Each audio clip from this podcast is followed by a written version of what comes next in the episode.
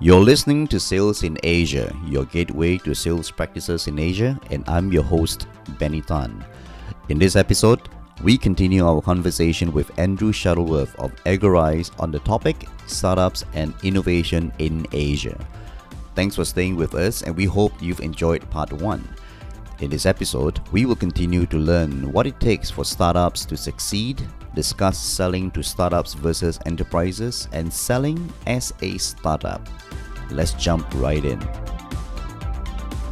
I think you bring up a very, uh, you know, very relevant point about uh, how startups can be successful, and I think which is really around the ecosystem. So Singapore, for one, uh, is uh, obviously investing a lot in startups, and they have provide they are providing a lot of initiatives uh, to to support the basically to grow and to enhance the the startup ecosystem here. So, so many see uh, Singapore as uh, like the next Silicon Valley. And if you look at the number of uh, startups that are coming out of Singapore and also in Southeast Asia, I think uh, it's not it's not too far from from the truth. Outside of Singapore, though, you know, we have we're seeing uh, a lot of a very healthy growth of startups uh, in countries like uh, Indonesia, you know, um, Vietnam, and and so on, right? If you were to sort of like stack rank uh, the ecosystem, startups ecosystem in Southeast Asia, you know, how would you rank, let's say, the top three?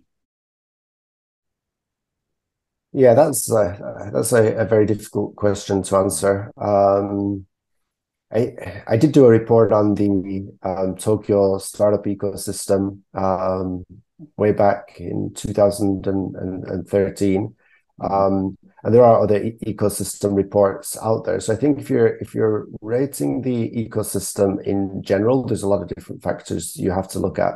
Um, and I looked at things like um, the ability to work with corporates, um, the, the the banking system, the ability to get funding, uh, the availability of, of networks, the availability of people who have kind of left startups um, in in successful startups and then are able to go in and start new startups or, or mentor or invest in startups. Um, so I'd say naturally, um, kind of Singapore and maybe even Japan are a little bit further down that curve. Mm. Um, the good thing about uh, Indonesia, maybe Thailand and, and Vietnam is that those economies are, are growing fast. Right. Um, and so there's there's a good local market for them to to continue to grow and thrive. I think um, the challenge that we'll see ahead of them is how many of those companies are able to grow outside their local economies and maybe grow into big global unicorns. Mm. Um, and I think that's still the question for many, many companies uh, in Asia.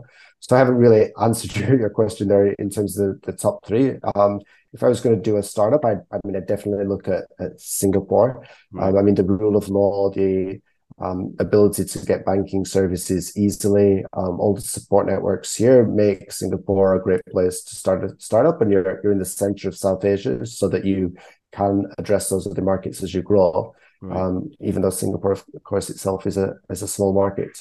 Uh, for Japan, um, I'd say it's difficult. I mean, as we know, Japan's a very unique market, um, and if you're designing a product or service for Japan, it's not necessarily going to work in the rest of the world. Uh, we've seen very few um, Japanese software startups um, come out of Japan and, and be successful overseas. Mm. Um, and so while Japan is good uh, for maybe the local market, I, I'm not sure I'd necessarily go there if I wanted to try and build a, a global startup. Okay. Okay, so I think maybe it's a you know maybe may, perhaps the question is a little bit unfair to stack rank, but it's just a it's just a view, right? So and I think we're very well well aware that uh, startups do need to have a healthy uh, ecosystem, and you brought up a few a few good points about you know what makes uh, a good ecosystem, including things like uh, access to to funding know and so on, right? Um, the now so what other obstacles do you see uh, the startups facing? Because I think you, you brought up a point about okay, it's one thing to actually start a company, and another thing to actually get funding to to operate it, but it's a totally different ballgame when it comes to making it successful in terms of uh, generating revenue. And uh, let's face it, I think a number of the uh, well-funded startups uh, are not profitable anyway. If you take a look at companies like Grab and so on, right? But they do generate revenue. So let's kind of like switch gears and talk about um, something that's very relevant, which is around sales. So, what do you think, uh, in, in, your view, in your experience, uh, some of the biggest obstacles of startups uh, when it comes to generating revenue? Wow, uh, big question. Um, I think. Uh, Sorry to ask first, you all the tough questions today. Yeah, yeah. Maybe a bit. I think the first one is: Are you really? Uh, have you really identified the right markets, the right problem? Um, is it a scalable problem to to solve? Um, and I think that's the challenge that a lot of startups will go through. And it, it depends who's really started up the startup. Uh, many people start up because they have knowledge or experience of a particular area, or they have a, a personal um, issue or problem that they they like to address. Mm-hmm. Um, but I think you really have to look at is that is that a scalable problem uh, to solve? And you know, we I say that, but we we always look at okay, a startup should go uh, grow to be big and huge and uh, a unicorn, but maybe that's not necessarily uh, the right path as well. There's there's certain validity in uh, having a startup which has a small but but profitable market, right? And maybe that's mm. just a, a stereotype we need to break. Is that okay? If you're running a startup, you should be aiming for uh, for unicorn uh, status because there's there's only certain markets that are are of the size where you can grow a startup to to be a unicorn. Um, so I think addressing the right market, the right problem, um, making sure that customers are actually willing to solve that problem because there's, there's a lot of problems, but customers are not always willing to pay um, anything to solve them or pay what it needs uh, to solve them.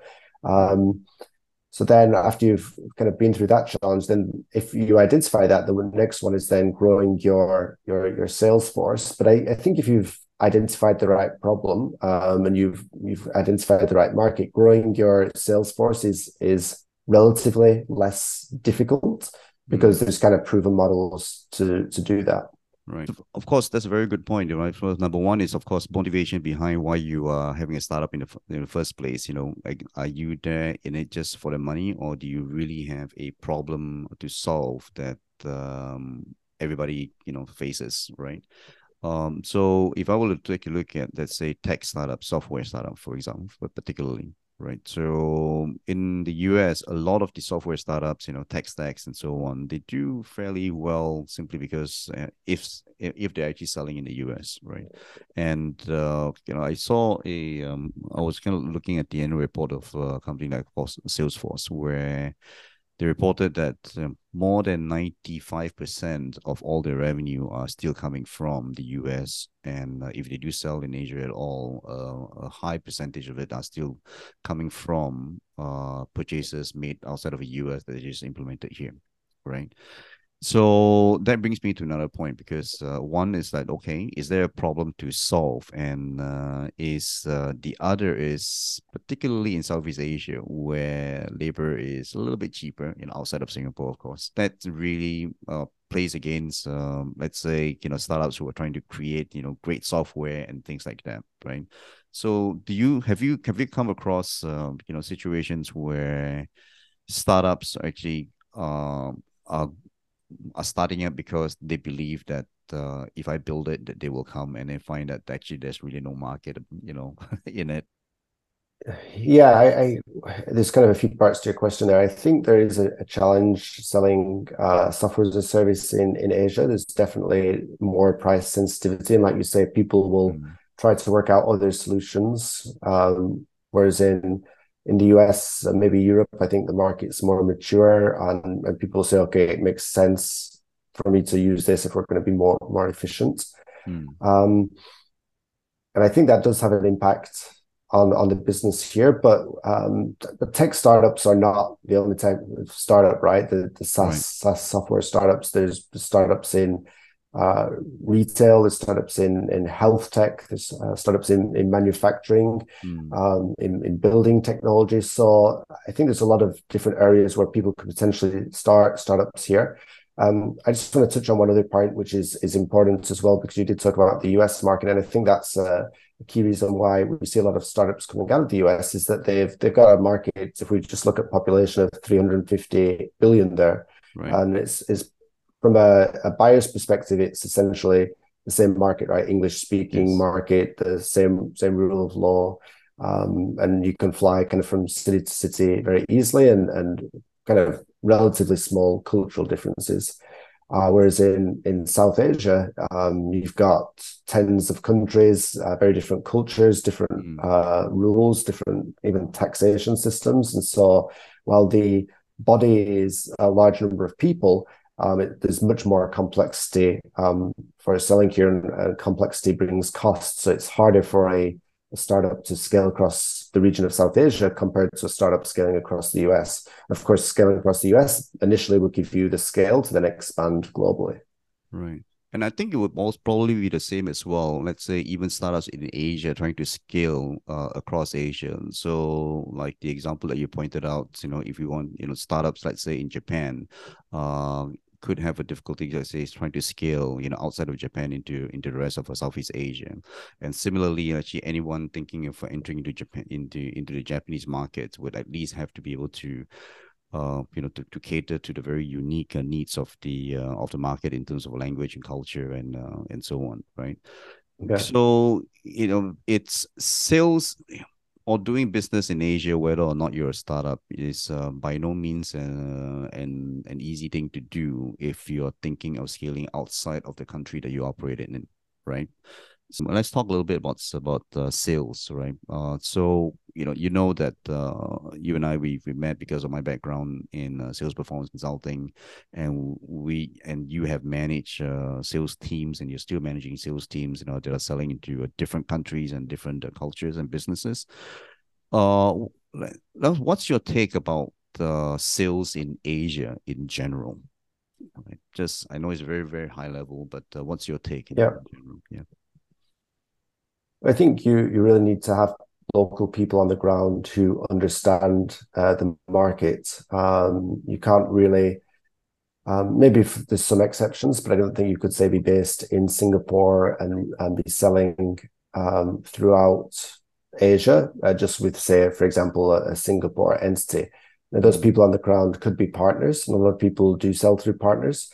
Um, and and that's a, a very a very valid model for for many businesses, um, particularly because those those partnerships um, come with relationships. So the partners have established local relationships. Hmm. Uh, at the same time, it can be difficult to make those partnerships work. So you have to understand how how local partnerships work, and really you have to find the right partner who has an equal incentive uh, to sell your product. Um, because if they're just going to put your product in their catalog amongst other other products that they're offering, you're probably not going to see much much traction. Um, and so there are companies you can work with here to help you uh, build out your partnership model. Um, but yeah, a couple of kind of a couple of snippets there about uh, sales in Asia. Okay, so so let me ask a very uh, more specific question. So let's talk about the difference between selling to startups uh, in Asia uh, versus selling to uh, established uh, enterprises. And of course, you know, because uh, you know there's so many startups coming up, and of course, you know, we there are a lot of sellers who are out there trying to sell their products and services to help these startups you know make more money right and to be more successful so is there a is a, a get different approach between let's say selling to a startup versus uh, selling to a um, an established uh, company or enterprise? Uh, yeah. So for early stage startups i would say there's not much point selling to them because they're they're small and they're they don't have much money. Uh, they're gonna they're gonna be it dep- uh, of course it depends what you're selling but um, right. generally startups are, are kind of scrambling. The later uh, stage startups, um, I think if you're again, it, it really depends on your product or service. But if you're looking for someone who's maybe just got their Series A, B, or C, mm. or beyond, um, they have a lot of money in the bank and they're going to need um, they're going to need money to scale up. So there will be some certain products and services that would be ideal for them. I mean, uh, recruiting solutions would be one because they're they need to hire and hire fast so that they can build up and and get the ROI on their um, investments. Uh, they're not always going to be ready to um, buy, um, say, let's say SaaS and, and services as well, because uh, they are going to make very strict decisions on on uh, what they spend their money on. Right. Um, when you look at larger corporates, I mean, it's more of a, a traditional sales process. Um, I think uh, you really have to um, I just just I guess sell in the in the, the traditional way, but um, maybe this is I'm kind of jumping ahead to one of your questions here. But um, mm-hmm. what is the difficulty selling um, in in the the current world? And I think one of the difficulties selling is that buyers are are bombarded with sellers, right. Um, and so as a seller, it's it's hard to get time um, in front of a, a buyer. Mm. Um, and buyers are also far more educated than they used to be, right? They can go out and, and find a lot of information themselves, um, depending on what they they need.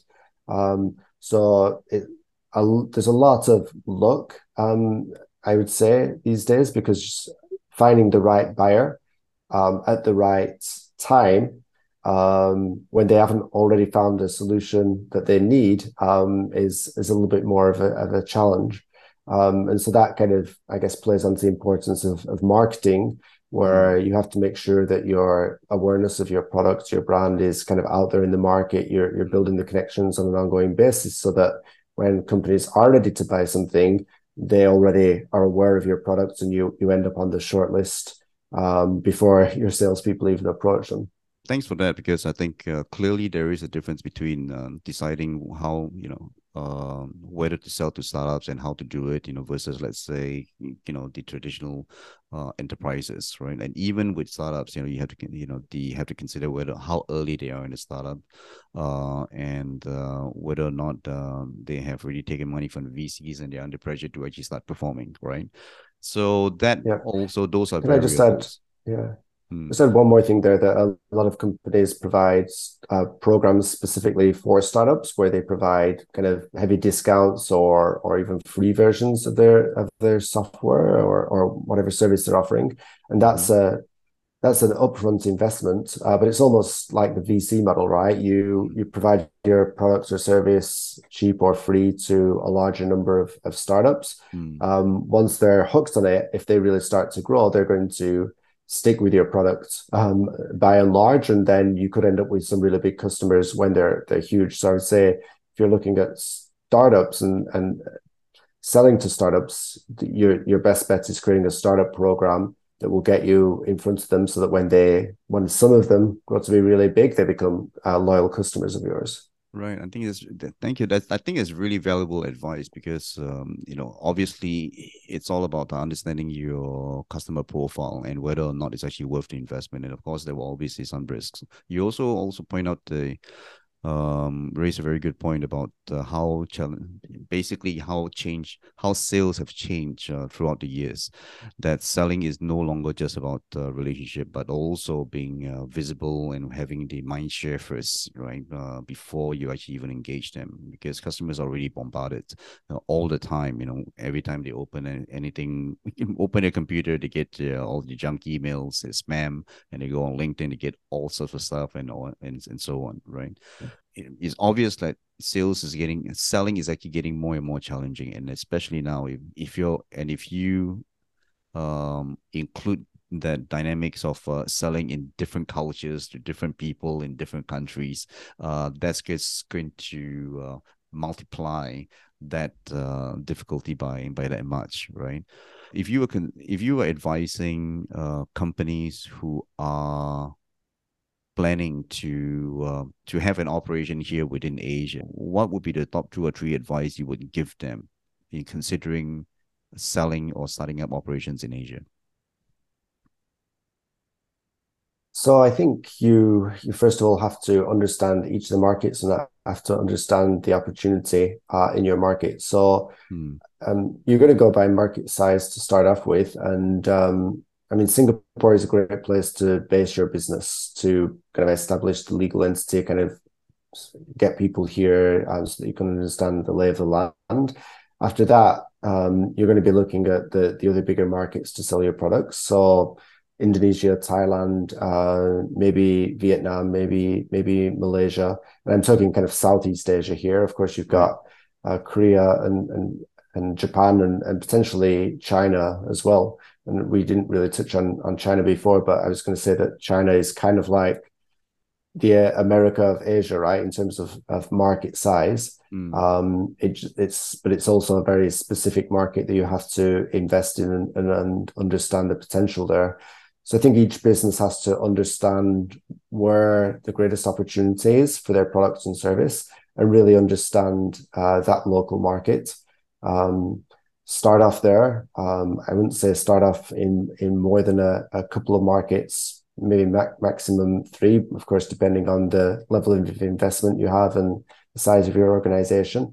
Um, and really start up slowly, tr- try to understand the market and see if you you can get uh, traction there, see what sort of sales channels and sales methods are going to work for you there, um, and and build out. But I think the key point is really understand your markets. Don't just don't just kind of expect to uh, plonk a body there and, and expect to start selling in meeting those uh, these sort of uh, needs, you know, where does uh, does Agorize uh, have a role to play in, let's say, helping companies to uh, even think about uh, starting up here?